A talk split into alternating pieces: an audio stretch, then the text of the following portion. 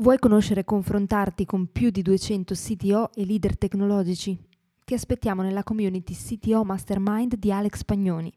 Per entrare vai su www.ctomastermind.it,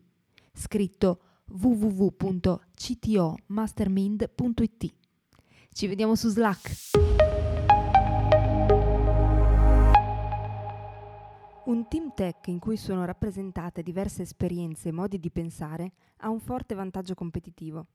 Ma come creare un clima aziendale che favorisca l'inclusività? Ce ne parlano Alex Pagnoni, fondatore della community del CTO Mastermind, e Simone Robutti, membro organizzatore di Tech Workers Coalition e Machine Learning Engineer per Teraki. Buon ascolto!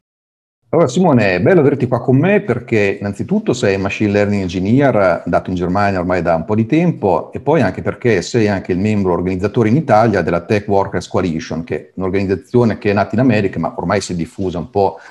ovunque, eh, inizia ad avere anche un certo peso anche qui in Italia, abbiamo visto anche diverse iniziative che sono state fatte nel tempo, un paio in particolare e così via. Quindi intanto volevo chiederti eh, come hai costruito intanto la tua carriera e come sei arrivato insomma alla figura che sei oggi e poi se mi puoi anche parlare un po' proprio della, della coalition, dei progetti che state portando avanti e così via.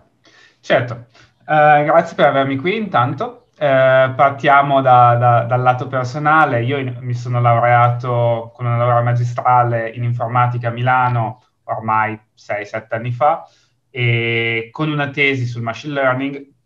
cosa che eh, nel mio primo impiego ero stato assunto come developer a scala. Eh,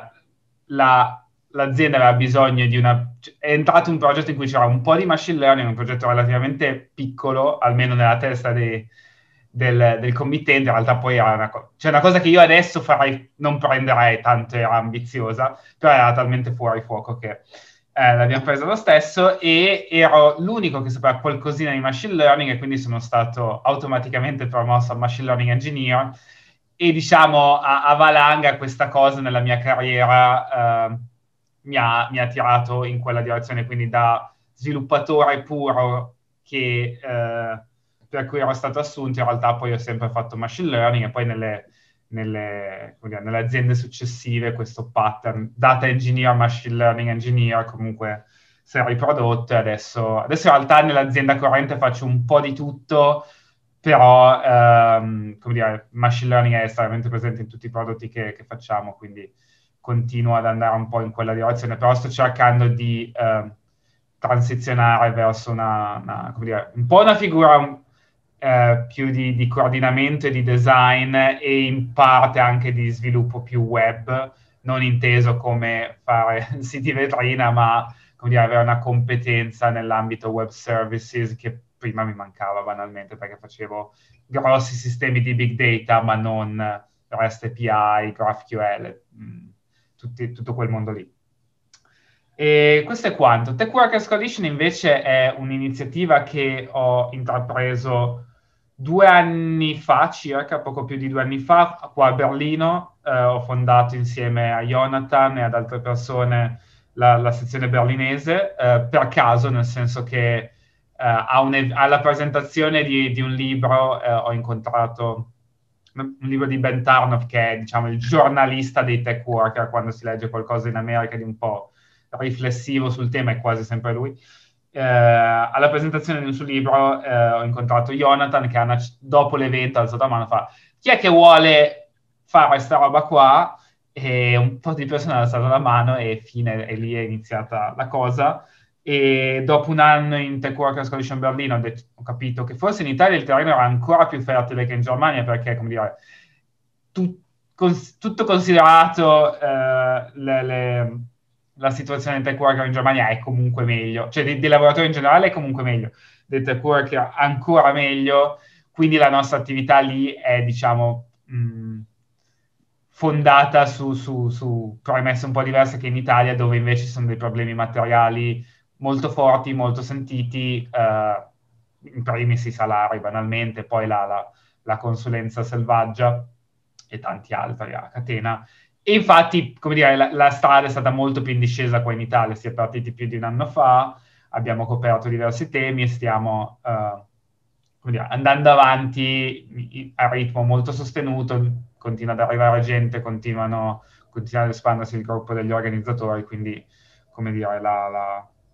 la cosa sta avendo successo e stiamo, come dire, eh, definendo le nostre strategie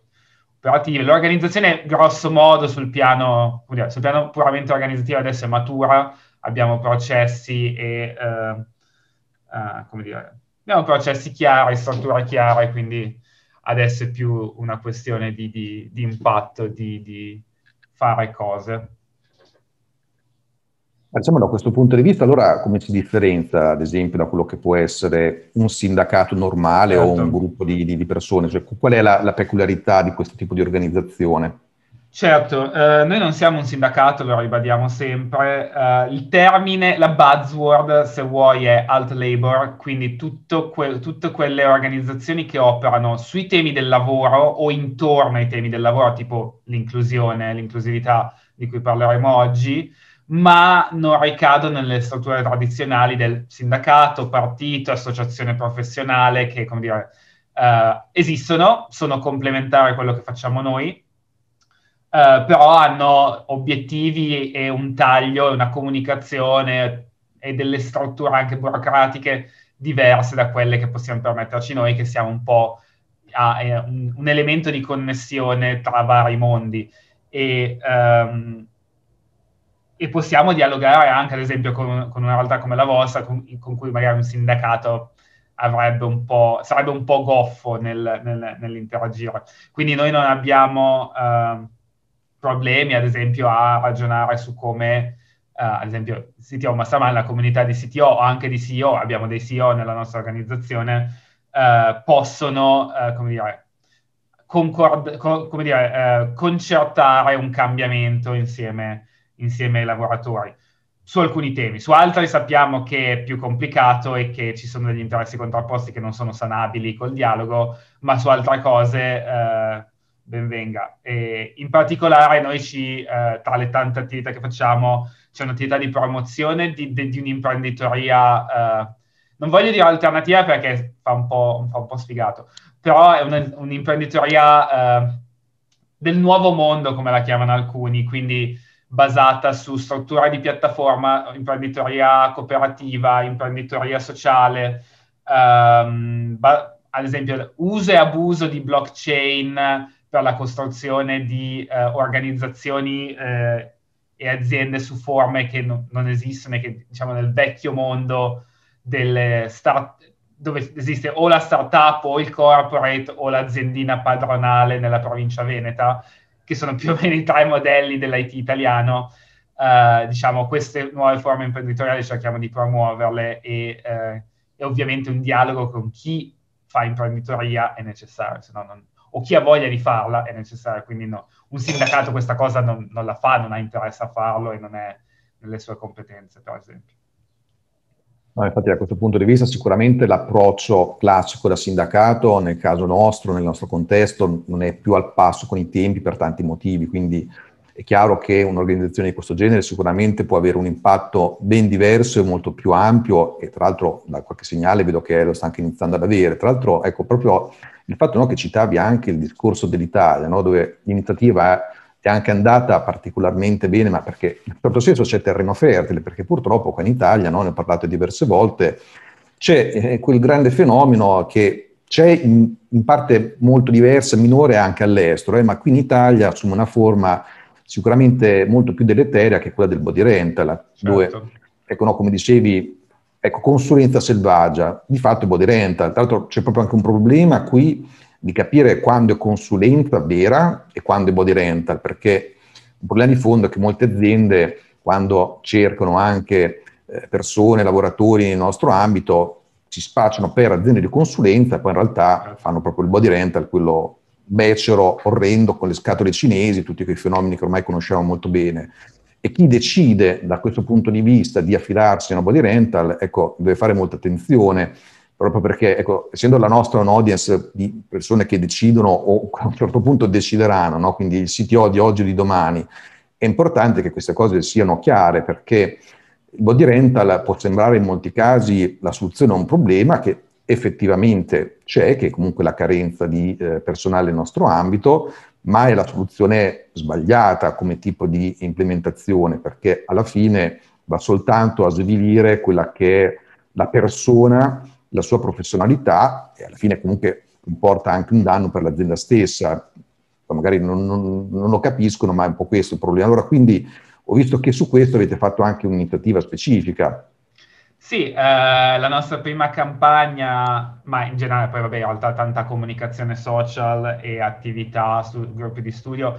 eh, ragionavano appunto su questa, sull'impatto del, del body rental sia lato lavoratore che è quello che interessa a noi, ma spesso trattiamo appunto a livello sistemico, cioè se il software, per esempio, della pubblica amministrazione o eh, di alcune, per dire, alcune banche, alcune assicurazioni fa schifo, non è un caso, cioè questa, questo pattern non è un caso. E, e quindi tracciare il, come dire, dal livello micro del tu lavoratore che ti devi fare 10-11 ore eh, con gli straordinari non pagati, a come questa cosa sul piano tecnico si traduce poi a livello macro in del software che tende a non funzionare, a funzionare male o a costare tantissimo, perché poi se si guardano anche i numeri, cioè uno magari quando glielo inizia a guardare pensa, vabbè, si va a risparmio come fare outsourcing in India. No, costa, costa dei, delle cifre spropositate perché più intermediari hai e più, come dire, hai un, tutte queste aziende hanno un forte incentivo a venderti delle, delle persone meno, com- cioè, meno, competenti di quello di cui, per cui sono vendute. Quindi c'è, eh, facciamo un sacco di, di battute o di, di, meme su questa cosa qua, del fatto che eh, dei junior, senza, magari con un bootcamp di sei mesi, vengono venduti a, co- come super professionisti e non è colpa loro, cioè poi questa cosa crea stress al lavoratore perché chiaramente viene buttato a mare eh, sperando che, che, sappia nuotare e, ed è un problema per noi, ma è un problema anche poi per, per il, il, cliente che magari se è il pubblico, il cliente siamo tutti noi e, e, e che chiaramente porterà a varie storture tipo i vari click day che esplodono, ai vari pippo nel codice di produzione e, e quant'altro. Quindi è un problema, eh, come dire, con tante ramificazioni, tra cui quella che secondo me interessa di più alla, alla classe imprenditoriale e manageriale italiana, che soffoca molte piccole realtà, sia che vogliano fare consulenza, sia che non vogliono, nel senso che questo, eh, questo sistema assor- ha, è talmente grosso che può entrare all'università molto meglio di qualsiasi aziendina di 20-30 persone eh, che vorrebbe, ad esempio, intercettare magari qualche laureato, costruire una relazione sana con l'università. Queste, queste grosse realtà possono mettere dei fondi, delle, un, un, peso di, di, scambio che le piccole aziende non hanno, più tutto una, dire, una, un effetto sistemico su salari e su disponibilità del lavoro e su mancata formazione, perché poi, come dire, ci si lamenta che non si trova personale qualificato e sembra solo un problema dell'università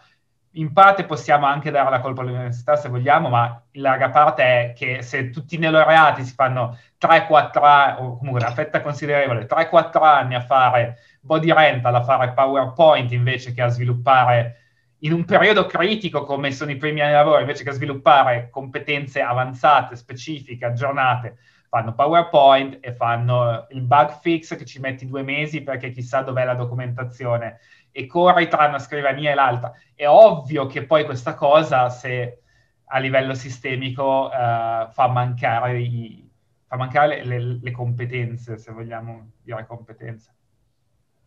Eh sì, sì, ma infatti eh, qui anche qui la parola d'ordine è sistemico, cioè probabilmente qui servirebbe anche un intervento istituzionale, ma il problema di certo. fondo è che è lo Stato che è il primo utilizzatore di questi sistemi di fatto e che in un certo senso li, li anche va a stimolare perché proprio per come sono fatti anche certi bandi è chiaro che chiaro. alla fine portano a situazioni di questo genere. So, non so se anche da questo punto di vista cercate di fare qualcosa pur con tutti i limiti del caso. Sì e no, nel senso tra, abbiamo già troppa, troppa, carne al fuoco, quindi l'ingaggio istituzionale o l'atti, l'attività politica istituzionale è un po' fuori, però dialoghiamo con alcuni partiti che sono consapevoli di questo problema, principalmente perché magari hanno qualche informatico dentro che gli racconta queste cose. però diciamo è uh, un po' fuori fuoco rispetto ai nostri obiettivi. Però è chiaro, sì, li, li, li, l'intervento istituzionale anzi è, è, fondamentale, nel senso noi facciamo attività dal basso come singoli lavoratori un po' possiamo contrastare in quello che è possibile, però lo sradicamento del, del sistema per come è ora non può, no, il lavoratore non basta, il, il tech worker non basta. Quindi sì, eh, siamo apertissimi a questo tipo di strategia, però non è nemmeno chiarissimo come, come, eh, come, dire, come avere un impatto su questa cosa, cioè una, uno studio su come, eh, su che tipo di leggi servirebbero per disincentivare questa cosa non è, non è ancora ben definito. Chiaramente vediamo in questi giorni un'est- un'estensione de- delle regole sul subappalto che di sicuro non aiuta. Quindi, come dire, il governo attuale, se proprio va in una direzione, va in una direzione opposta. Uh, so, nella, nella, nella, dire, nella, nella proposta di regolamentazione per gli appalti c'è stata appunto questa proposta di estensione del limite al subappalto che boh, cioè, eh, nel, nel, nell'ambito tecnologico anche, mi sembra fosse specifico, non mi ricordo, un po' di giorni fa. E, um, e quindi la direzione sicuramente è opposta a quella lì. Poi come farlo nella pratica è complicato, nel senso una parte di incentivi che, come tu, tu parlavi, come vengono fatti i bandi, come vengono fatti gli appalti, ehm, alimenta la, la, grande consulenza, ed è vero, ma alcuni di questi hanno un senso, per dire il, la necessità del sicurezza e conformità e adesione a certi standard che la pubblica amministrazione deve avere, perché se, se, se appalti a, al primo che passa metti, metti, a rischio dei sistemi magari critici. E questi, dire, questo tipo di garanzia le può dare solo un'azienda molto molto grande, non la consul- o meglio, la consulenza 50, con 50 dipendenti fa, fa, l'azienda di consulenza con 50 dipendenti fa fatica ad avere tutte queste certificazioni, ad avere tutte queste garanzie. E, e quindi non è così ovvio come, come, disinnescare questo meccanismo perché è anche basato su, su, alcune cose che sono valide. E il problema è che gli unici che riescono a dare queste garanzie sono eh, interessate a, a, a magnare e, e, a dare del software che fa schifo. Quindi va un, va un, po', compresa questa cosa. E ci piacerebbe un ingaggio istituzionale con dei partiti che vengono a dialogare con noi. La, la, la, la soluzione fuori dal cappello non, non ce l'abbiamo. No, no, chiaro, diciamo, poi ecco, combattere contro anche le istituzioni chiaramente non è semplice, soprattutto se poi anche, come hai citato tu stesso, al momento vanno anche in direzione opposta per tanti motivi, però chiaramente lì le mani sono un po' legate. Quello che possiamo fare, quello che di fatto anche già stiamo facendo entrambi, comunque divulgare, far capire il fenomeno, sensibilizzare su questi temi, perché nel momento in cui comunque ecco, magari ecco, sulle istituzioni anche proprio che vanno, bene, che vanno, a chiedere questo tipo di servizi, anche lì c'è poco da fare, però sul resto delle aziende invece eh, c'è comunque questo utilizzo di strumento, qualcosa, qualche leva in più ce l'abbiamo perché ecco, uno degli scopi anche del sito Mastermind è quello anche di costruire manager tecnologici che siano consapevoli di quello che poi effettivamente anche eh, uno dei problemi che porta a questo tipo di modello. Quindi questo è un po' quello che possiamo fare sicuramente. Certo. Ecco. Ecco. Poi c'era l'altro tema molto interessante, che poi ecco, quello di cui volevamo proprio discutere, era il discorso dell'inclusività. Allora, qui quello che mi piace dire è questo, che ora chiaramente questo dell'inclusività e poi anche della gestione dei conflitti è un tema che è estremamente attuale, no? come sappiamo ormai è un po' di tempo che la cosa è diventata un po' mainstream con tutti i limiti certo. del caso, diciamo, che ci sono in Italia. E ehm, la cosa interessante è che dal mio punto di vista, come tante altre, diciamo anche un po' evoluzioni, rivoluzioni sociali e di eh, gestione del lavoro e di altre cose, nasce anche proprio dal mondo tech, cioè molte volte è proprio il nostro mondo che fa partire anche in maniera forte questo tipo di, di, di, di riflessioni che poi portano anche effettivamente a miglioramenti in altri ambiti, no? Cioè, vediamolo anche in altri casi, che ne so, spesso cito con altre persone che ad esempio il lavoro agile piuttosto che processi come Scrum e così via eh, nascono chiaramente dal mondo tech, ma si sono diffusi anche in altri settori, hanno migliorato il modo di lavorare anche, so, anche i reparti marketing lavorano alcuni in Scrum ad esempio, quindi Ecco, nel nostro ambito molte volte queste cose proprio sono partite e poi sono diffuse macchie d'olio, che sicuramente quello che vedo io, guardando anche proprio il mondo americano, no? che comunque eh, chiaramente nel mondo tech eh, molto nasce proprio in America, ecco, vedo molto che in, lì c'è effettivamente una grandissima discussione sull'inclusività. Il mio dubbio è che molte volte non sia affrontato questa cosa con un intento reale, ma più di facciata forse. Un fenomeno che viene chiamato anche no, virtue signaling, cioè farsi vedere virtuosi, ma poi di fatto non avere una praticità. Un esempio anche di questi giorni, no? il mese Pride, praticamente molti marchi di automobili hanno messo il logo colorato nei paesi europei, quelli americani, quelli occidentali, ma in altri tipi di geografie che su questo è un, è tema molto più delicato, non l'hanno fatto. Quello secondo me quindi non è un qualcosa che poi porta a veri soltanto una cosa di facciata probabilmente. Allora volevo capire anche qui qual è la tua opinione in merito e quello che poi in Italia poi si può fare, qual è la situazione ad oggi soprattutto poi anche cosa può fare il CTO di turno per migliorare questa inclusività. Certo, certo. Allora è, è un tema enorme e complicato, però eh, allora andiamo con ordine. La, la mia idea è che se come dire, queste grandi realtà eh, utilizzano questi temi, appunto, come hai detto tu, per fare via to signaling che si traduce in profitto, banalmente. E però l'inclusività non è quella roba lì, non è, uh, non è cosa dici, ma è come ristrutturi le, le, strutture di potere all'interno della tua azienda. E se non cambiano, non stai facendo inclusività, stai magari assumendo delle persone di colore, delle donne, delle persone trans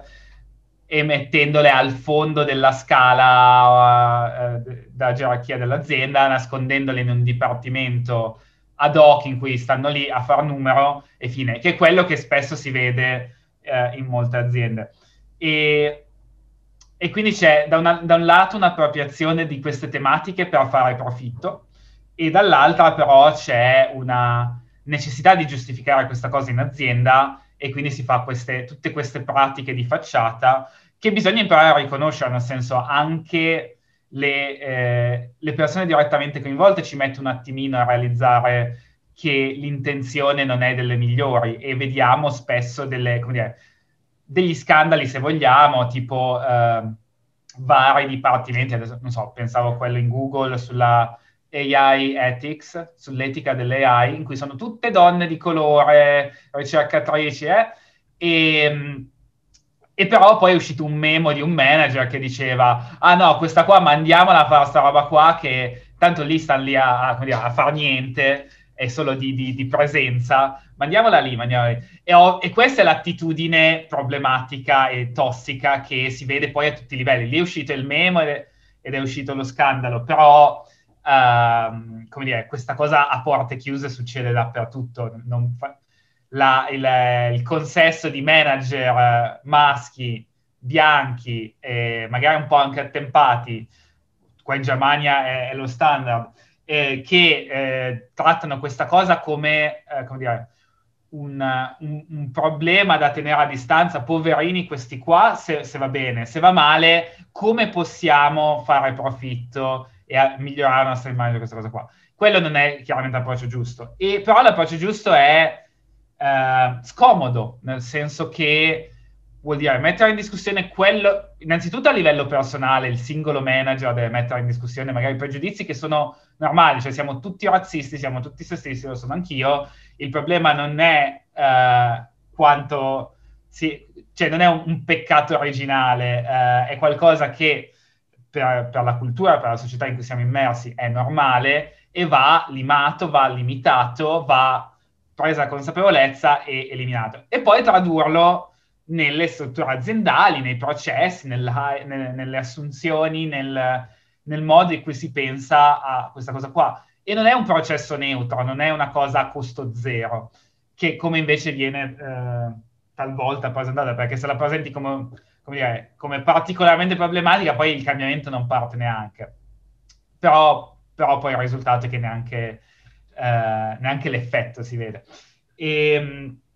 e quindi deve essere un, un, un processo scomodo in cui il CTO può avere un ruolo. In generale tutti i decision maker a metà, diciamo, non... Uh, il top management magari fa più fatica, fa più fatica perché comunque la, la pressione del profitto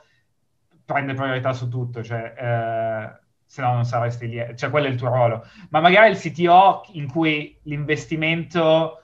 no, in italiano non si può dire, il commitment eh, al profitto è, è, presente ma parziale, in quel parziale si può eh, infilare, dire, delle, delle pratiche per invece combattere le, le, le strutture che prevengono l'inclusività verso persone diverse. E ehm, questo, ad esempio, è, mi sembra che a Sara avessi passato uno, uno, di questi libri che non ho letto, ho letto solo il, il, il riassunto, quindi lo, lo, cito un po' magari a sproposito, però The Ethical Sellout, che fondamentalmente dice questo, uh, che non puoi, cioè se tu sei in un'azienda non puoi essere perfettamente etico e vivere secondo i tuoi principi, perché dire, la struttura aziendale, il profitto, il mercato comunque ti giocano sempre contro. Um, e però in, questo, in questa contesa tu devi cercare di metterci un pochettino di tuo, di fare un po' di conflitto su questo tema e uh, portare le pratiche in una direzione un po' più etica, un po' più inclusiva, Uh, e questo è vero non solo su questi temi, ma in generale, cioè se, se, se su 10 contratti c- che prende la tua azienda, 5 sono con dei militari in Yemen, in, in Arabia Saudita, e tu ne riesci a far cancellare uno o due, non cambi il mondo, non sei perfetto, ma intanto qualcosa l'hai fatto. E, e quindi vai inquadrata in una, in una, situazione che non sia di purezza etica, ma di, di dire,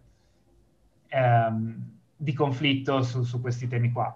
Tornando invece all'ambito americano in cui abbiamo, tu parlavi di, di virtue signaling, non è inquadrata in questa maniera ed è un problema perché tu hai, alla fine cosa ti ritrovi? Ti ritrovi un'elite, eh, un'aristocrazia tech che può essere fatta di top manager ma anche di diciamo, persone molto visibili che devono rispondere a quest'idea di purezza e sono accountable per, per questo tipo di decisioni e quindi per segnalare la loro purezza finiscono a fare delle cose considerate superflue dalla stessa, magari dalla, dalle persone di colore, dalle persone trans, che di tutto questo giochino qua non vogliono essere parte. Cioè questa è una dinamica tutta tra gente che è già ricca, già bianca, principalmente uomini che devono, come dire, hanno un sistema di, di valore, di politica uh, all'interno, questo è vero principalmente nella Silicon Valley, in cui devono far vedere di essere puri e perdono completamente la connessione con le persone reali che dovrebbero aiutare e, e si va in cortocircuito. Sì, sì, infatti lo vedo spesso anche in tante discussioni, che ne so, su Twitter, no? vedendo anche proprio certe persone, anche note nel mondo tech, che su queste cose, poi alla fine, come dici tu, mi sembra che lo facciano proprio per i motivi che hai citato, e non ci sia poi un'effettiva azione ecco, su questi temi qua. Quindi su un, un abito, quello americano, che è estremamente polarizzato su questo. Quindi mi chiedevo però a questo punto qualche altro tip no, per il CTO italiano, no, che nel nostro piccolo, cos'altro possiamo fare di pratico per alimentare questa inclusività? Perché allora, facciamo anche qui un discorso puramente di profitto. No? Allora, se c'è la persona che ragiona solo sul profitto, in realtà la mia opinione è che da questo punto di vista avere anche della diversità ed essere inclusivi in realtà gli aumenti questi profitti tutto sommato, per tutta certo. una serie di ragionamenti. No? Quindi in realtà dovrebbe essere proprio l'interesse delle imprese essere aperte, far funzionare bene, chiaramente, gestire anche dei conflitti che ci saranno, ma a livello pratico cosa, cosa potrebbe fare appunto un manager di mezzo come può essere quello di un CTO? Certo, premesso che eh, non dovrei essere io a raccontare queste cose, ma eh, come dire, eh, perché non è il mio interesse aumentare i profitti del, del CEO di turno, ma io faccio,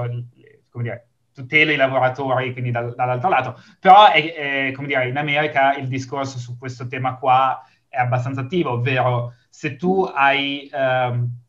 una uh, forza lavoro che ha più tipi di background, più storie personali, più passati, è più facile che in fase di design e di implementazione siano capaci di identificare e concettualizzare dei problemi che il tuo eh, trentenne bianco che ha fatto la, l'università, cresciuto davanti al computer tutto il giorno, eh, da quando aveva 4 anni nel mio caso, ma eh, 10 anni, 15 anni, quello che vuoi, que- quella persona aveva una sensibilità eh, per, come dire, immaginare o capire i problemi di, di, consumatori che poi sono una popolazione molto più larga. Cioè noi, i, chi produce tecnologia non è, un,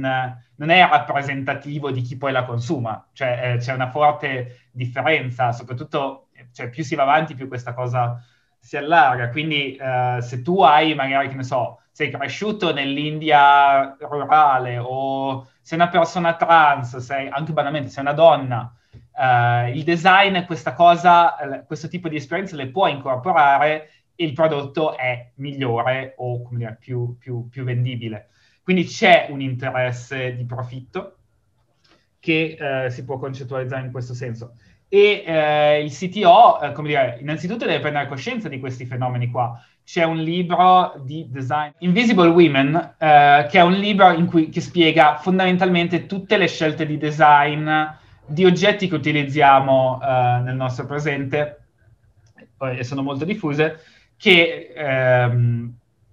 sono state progettate, testate, utilizzate, i feedback sono stati raccolti esclusivamente da uomini, o principalmente da uomini, e, eh, e per le donne creano problemi. Due esempi tra tutti che mi vengono in mente sono le cinture di sicurezza, che tutte le donne che hanno un po' di seno sanno che non è, cioè funziona e non funziona,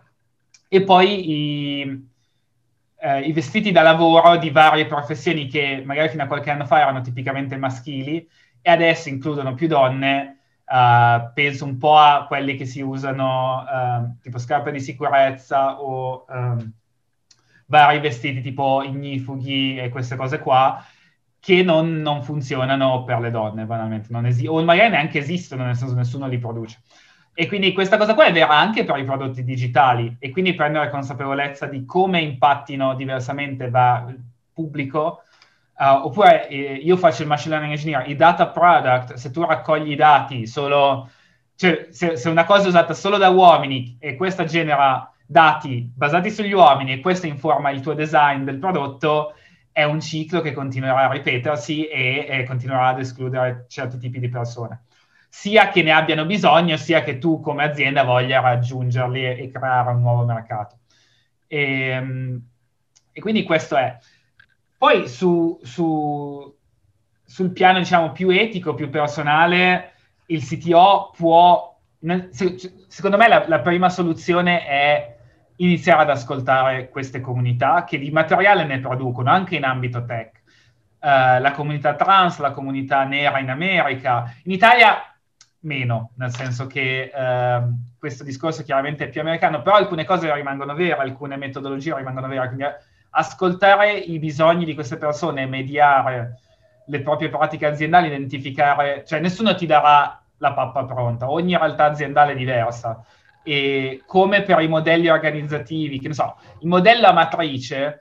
o il modello, uh, che ne so, a, a, piramide funzionano, ma va, devono essere adattati al caso specifico o devono essere scelti in funzione del caso specifico. La stessa cosa è vera per le pratiche di inclusività, non c'è una ricetta che funziona per tutti e non, ogni realtà è diversa. E secondo me un punto di partenza da maschio bianco che sono è eh, iniziare ad ascoltare anche i, i, i, dipendenti che già hai, cioè se la tua azienda è fatta di persone come me, ehm, iniziare ad ascoltare le loro lamentele già che sono lì e capire che non sia, anche i maschi bianchi non sono tutti uguali, cioè, ci sono sensibilità diverse e ci sono eh, spesso, questa no, no, è, un, è, un'esperienza comune, ci sono spesso conflitti e frizioni culturali interne che sono dettate da, come dire, da un lascito culturale che va avanti da, da parecchi anni, per cui, per dire, il livello di aggressività, andiamo nel pratico, il livello di aggressività che era tollerato negli anni 90 e primi 2000, adesso non, non è più granché tollerabile, si inizia ad alzare la voce e dire ma a me questo qua che mi bullizza eh, durante la, la, la, code review non è che mi va tanto bene. E, e c'è un, un, conflitto culturale, un, un, ricambio culturale in corso in cui come dire, siamo già oltre il, il picco, nel senso che è già considerato normale che certi tipi di aggressività vadano eliminati. Però, come dire, sono ancora molto presenti, soprattutto in Italia,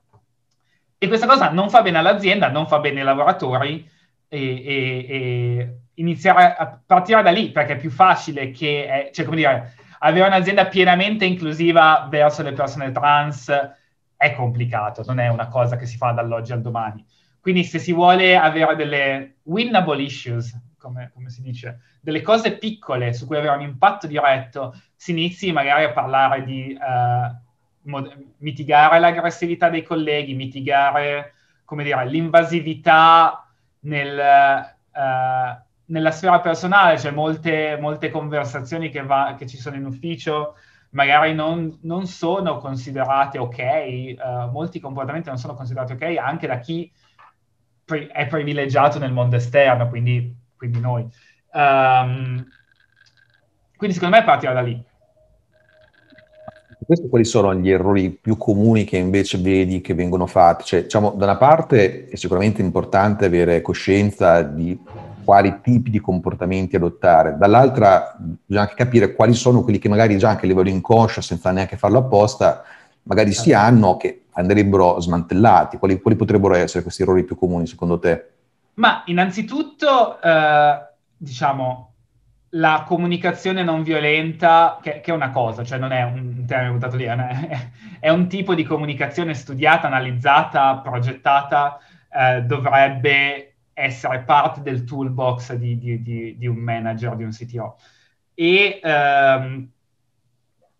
diciamo, questa cosa si può, eh, un, un, altro, un, altro, elemento è eh, validare in fase di assunzione questo tipo di di, di, di, comportamenti, nel senso se una persona che stai per assumere non ha la minima idea di come comportarsi, a prescindere dalle sue skill tecniche, e devi pensarci due volte. Qua in Germania il, lo chiamano, allora alcuni lo chiamano cultural fit, a me cultural fit non piace perché fa un po' monocultura, di, cioè siamo tutti dei droni uguali e cultural fit è un modo per dire sei un drone anche tu, e, e non mi piace. Però l'idea che tu e il modo in cui ti poni, il modo in cui ti comporti siano, o, o le tue soft skill siano uh, importanti tanto quanto la, la, la, cultura tecnica, è una cosa che ci si ripete, lo senti su LinkedIn, tutti, ah, le soft skill. E però nella pratica vuol dire che se uno uh, non sa gestire un conflitto, è un, è un problema. E, uh, e come dire, il, il tuo processo aziendale può mitigare questa cosa, ma bisogna anche fare un tipo di selezione e questo tipo di selezione farà pressione sulle persone per imparare a comportarsi in maniera ci- civile, perché poi la, dire, la, la, il livello è talmente basso che si parla, di, cioè, si parla di comportamenti che in un qualunque altro ambito sarebbero considerati intollerabili, cioè se un medico o un, un ingegnere civile, no, un ingegnere meccanico si facesse desse feedback ai propri colleghi come lo danno gli informatici, lo licenziano dopo 30 secondi. Cioè non, non, è, non, è, non è, comprensibile in altri ambiti. Invece per noi è, è tollerabile uh, un, livello, un, livello, di aggressività molto più alto. E, e, in fase di assunzione, se uno vuole queste cose, le, le sa vedere. Cioè, ad esempio, uh, portare una persona al conflitto e, e vedere come, come reagisce. Um, che è quello che faccio io, cioè io in fase di assunzione, poi vabbè, io finisco ad assumere, cioè tutti i miei colleghi uh, del mio team sono assolutamente persone super pacate perché, perché eh, c'è una selezione caratteriale e comportamentale e funziona, cioè se tu queste persone neanche le fai entrare in azienda, ad una certa per non morire di fame, di fame dovranno adattarsi. E, ehm, e quindi partire da lì, partire da, dalla composizione del team e partire dalla comunicazione. Uh, poi si può ragionare anche di strutture organizzative. Alcune strutture organizzative incentivano l'aggressività, cioè più, più, c'è competizione e più è probabile che l'ambiente lavorativo sia tossico. E, um, ed è tutto da dimostrare che, come dire, su scale così piccole la competitività possa, possa produrre risultati utili. Spesso, anzi, quello che vedo da... Questo parlo più da teorico, de, da, da, appassionato di scienze organizzative, non, non da altro. spesso si percepisce l'idea di competizione in azienda come un valore intrinseco. E secondo me è sbagliato, nel senso, eh, portare alla competizione tra colleghi o tra unità uh, di dipartimenti ha senso se questa competizione è mediata e catturata nel modo giusto, ma più spesso porta a inefficienze, porta a io che faccio sabotaggio al tuo lavoro uh, o io che ti demoralizzo perché so che se tu sei troppo proattivo mi eclissi e mi danneggia. Questa cosa qua non funziona su, su queste scale, non, non, e, e, e, però poi si riflette su aggressività, si riflette su demoralizzazione del lavoratore, perché non, non tutti, cioè è, dovrebbe essere un diritto non essere competitivi nella vita. Uh, alcuni lo fanno e vanno a fare gli imprenditori ed è sacrosanto ed è giusto che queste energie vengano sfogate in una competizione. Uh, con certi limiti, vabbè, qua poi si sfora nell'ideologia politica, però, però è, il lavoratore non dovrebbe essere sottoposto a questa cosa qua e molti come reazione lo vediamo ad esempio nelle proteste in Cina adesso sull'ipercompetitività del mon- loro mondo del lavoro. Cosa fanno? Si straiano per terra e stanno fermi. E, e tu, non, come, come, manager, non vuoi uno che sia demoralizzato al punto di dire, vabbè, pace, non, non posso competere, quindi mi pa- finché mi pagano resto, se poi mi licenziano, pace. E, ed è quello che succede, noi lo vediamo molto spesso perché, ritornando al body rental, queste strutture tendono a uh, incentivare la competizione tra le varie aziende che posizionano i, i, consulenti e quindi le singole aziende ti spingono a fare di più e a essere, come dire, esempio classico, a stare più ore in ufficio anche se non fai niente e devi far vedere che ci sei e se esci alle 6 che è il tuo orario fanno ah mezza giornata oggi, quella roba lì è devastante su, su, su tante persone che eh, gli fa capire che il loro lavoro non è creare del software, ma è eh, alimentare questa competizione o fa, far presenza o, o, far contento il manager e la sua idea di come dovrebbe funzionare l'azienda. Uh, ma poi il, il, buon manager dovrebbe testare questa cosa su, sull'impatto effettivo che ha nella propria azienda. E questo si riflette nella stessa maniera su, sull'inclusività. Uh, alcune categorie sono più sono meno propense a, alla competizione, non è un, un, un, nella natura umana eh, eh, attaccare e competere e eh, sabotare chi gli sta di fianco. La cooperatività è molto più facile da, sul piano personale da, da adottare. Vero, vero, vero, assolutamente. Poi infatti anche l'esempio che hai fatto, quello tipico delle grandi aziende di consulenza, è veramente molto attuale perché l'ho sentito purtroppo anch'io varie volte in altri contesti, presso alcuni, eh, lavorando anche come consulente anni fa in alcune aziende, l'ho proprio sentito citare. Ecco. Io avevo eh, un manager che, cioè praticamente a inizio giornata, manager interno, a inizio giornata sembrava il, il, come si dice, il, il coach di una squadra di calcio cioè, adesso andiamo in campo e a quelli dell'azienda tal dei tali gli facciamo vedere, dobbiamo prendere questa commessa, i tempi sono stretti, quindi dobbiamo, oggi dobbiamo dare il massimo, e però è un massimo che va contro qualcun altro, non, è, eh, non c'entra niente co- con la creazione di software, ok? E quindi sì, cioè, quindi è un'esperienza talmente comune che eh, ci siamo passati in tanti, sì. No, no, chiaro, chiaro. Però prima hai fatto l'esempio della selezione all'ingresso, che quello mi è sembrato estremamente interessante, come anche gli altri, però quello effettivamente tende anche a risolvere molto il problema proprio all'origine. Ora mi chiedevo quali erano anche a livello pratico le cose anche che anche tu stesso fai proprio in fase di selezione per mm. riuscire un po' a intercettare per quanto possibile queste cose. Ma eh, come detto, un, una cosa sono le soft skill. Poi uh, un'altra cosa che io, vivendo in un ambiente molto internazionale, uh, la mia azienda ha tipo 20 rotte nazionalità su 50 dipendenti, uh, essere consapevoli che persone diverse da te parleranno in maniera diversa da te, penseranno in maniera diversa da te, produrranno magari software in maniera diversa da te e questa cosa è ok. Uh, nel, nell'IT in particolare c'è quest'idea che le good practice siano delle cose oggettive,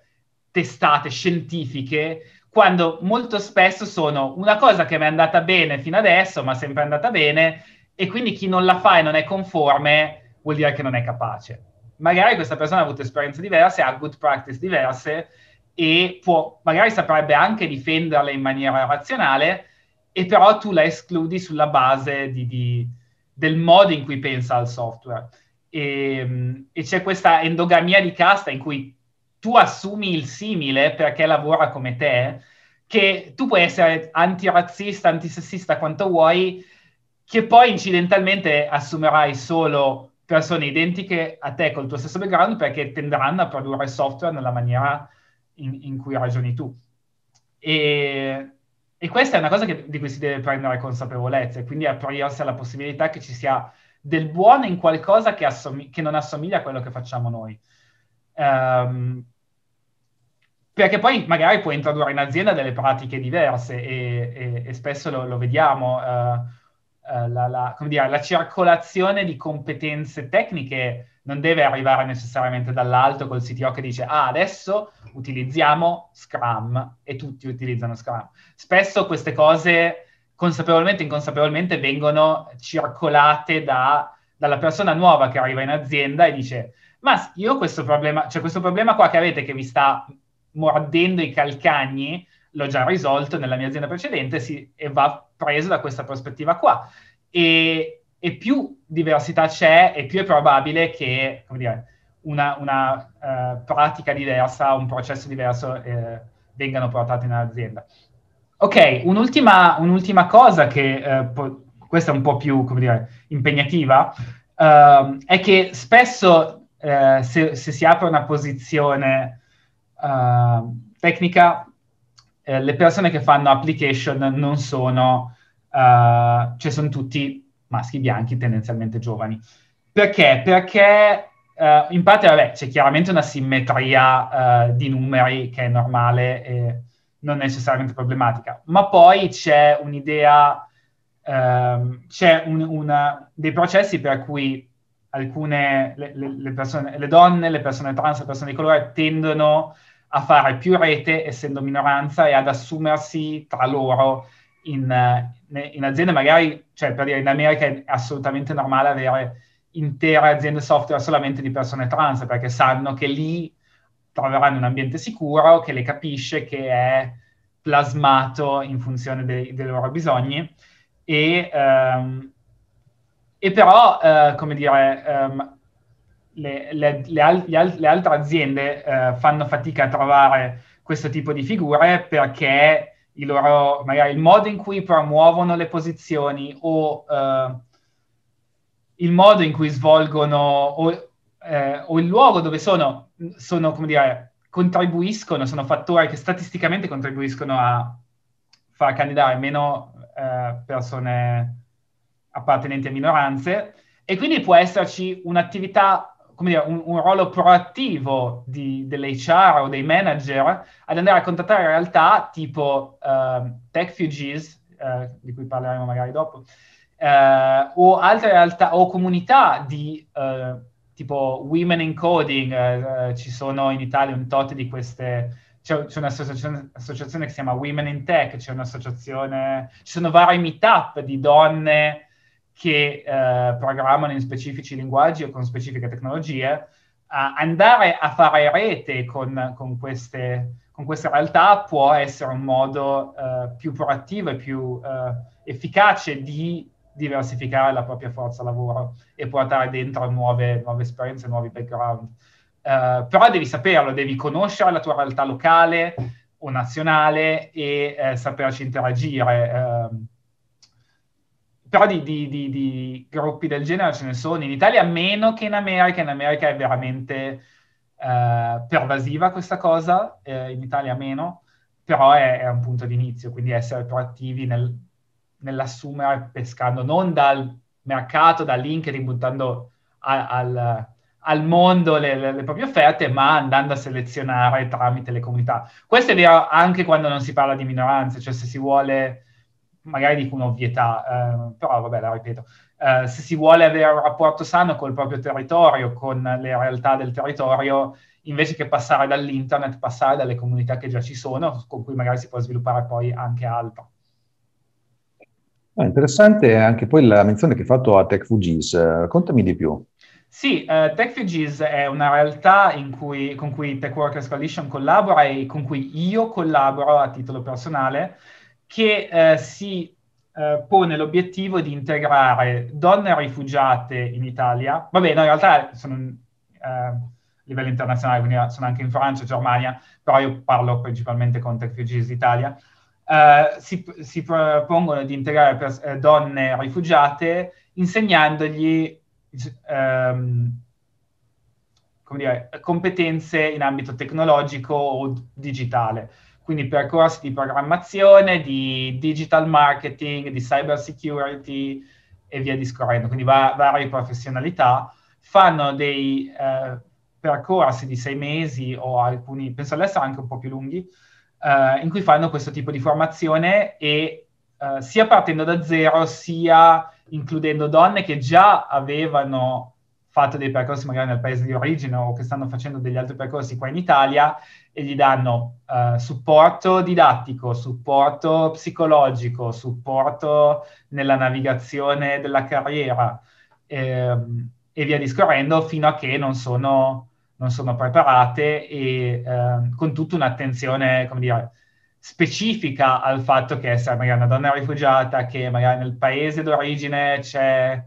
una guerra con i parenti, che cioè, comunque ha un peso, cioè studiare quando c'hai la mamma che cucina e tut- la famiglia che ti supporta, tutti che ti dicono vai, vai, che sei bravo, è un conto. Se sei da sola in un paese straniero, parli male la lingua e c'hai magari da lavorare per mandare i soldi a casa, è tutto un altro tipo di studio. E quindi Tech Refugees uh, dire, cerca di mitigare questi, questi elementi. Senti, prima hai citato un paio di libri molto interessanti. Hai anche qualche altro suggerimento su temi del genere o anche altri che mi vuoi consigliare? Ma eh, venendo a questa, questa, cosa dei conflitti, ehm, un, un, libro e, e, come dire, dei conflitti della cultura tech, eh, ho un paio di consigli. Uno è vabbè, uno è un paper, ma è abbastanza leggero, che eh, secondo me andrebbe letto per capire il mondo tecnologico in. È stato scritto nel 94, mi sembra, ma è super attuale, si chiama The Californian Ideology, ed è un po', uh, come dire, uh, necessario per capire la cultura, da dove arriva, dalla California ovviamente, ma quanto è pervasiva anche nell'ambito italiano e quanto una persona che ha scritto nel 94 ci abbia visto lungo e quanto sia ancora attuale. Quindi una è The Californian Ideology, l'altra è uh, Geek Sublime uh, di Vikram Chandra, che è un libro allucinante di per sé, in cui uh, l'autore cerca di rispondere alla domanda la programmazione è arte? Domanda. E lui utilizza l'estetica del teatro indiano tradizionale per decidere questa cosa. Che tu dici, ma Cosa, cosa, vuol dire? Per, perché? Perché lo fa? Lo fa innanzitutto perché lui è indiano e dice perché la programmazione va giudicata con l'estetica del, degli americani? Io voglio farlo con quello degli indiani. E questo, vabbè, perché lui è anche un, è, è sia programmatore che romanziere e quindi è, vive a, a cavallo dei due mondi, ma poi nel percorso per spiegare questa cosa qua scava profondamente nella cultura tech, principalmente americana, e la confronta con, col, con, la sua esperienza di indiano, che lavorava negli anni 90-2000 uh, come programmatore in, a New York, e delle cose che ha visto e con cui si è scontrato, sia in termini di razzismo uh, palese, sia più, più, velate, e quindi indaga, il, lui lo chiama macismo tech, uh, indaga tutto, tutti quei fenomeni di cui abbiamo parlato fino, fino a poco fa, e li concettualizza da, dalla prospettiva di un indiano ed è super, super interessante. Allora, intanto Simone ti ringrazio per questi consigli dei libri, ma soprattutto anche per questa bella chiacchierata sui temi, intanto l'organizzazione di cui fai parte e un po' in particolare anche dell'inclusività. Ci tenevo in particolare perché, ecco, come dicevamo prima, è un fenomeno questo qui che spesso è di facciata purtroppo, no? l'abbiamo discusso. A me interessava non tanto anche quelle che possono essere magari anche, anche delle connotazioni anche politiche, no? magari che può avere anche questo tema, che indipendentemente da quello mi interessava vedere la parte pratica per far capire eh, proprio alle persone, in particolare a chi deve decidere, a un CTO o comunque figure manageriali, cosa realmente si intende per diversità, quindi non un qualcosa di colorato politicamente, di opinione, ma cosa materialmente può funzionare o non funzionare all'interno di un'azienda, perché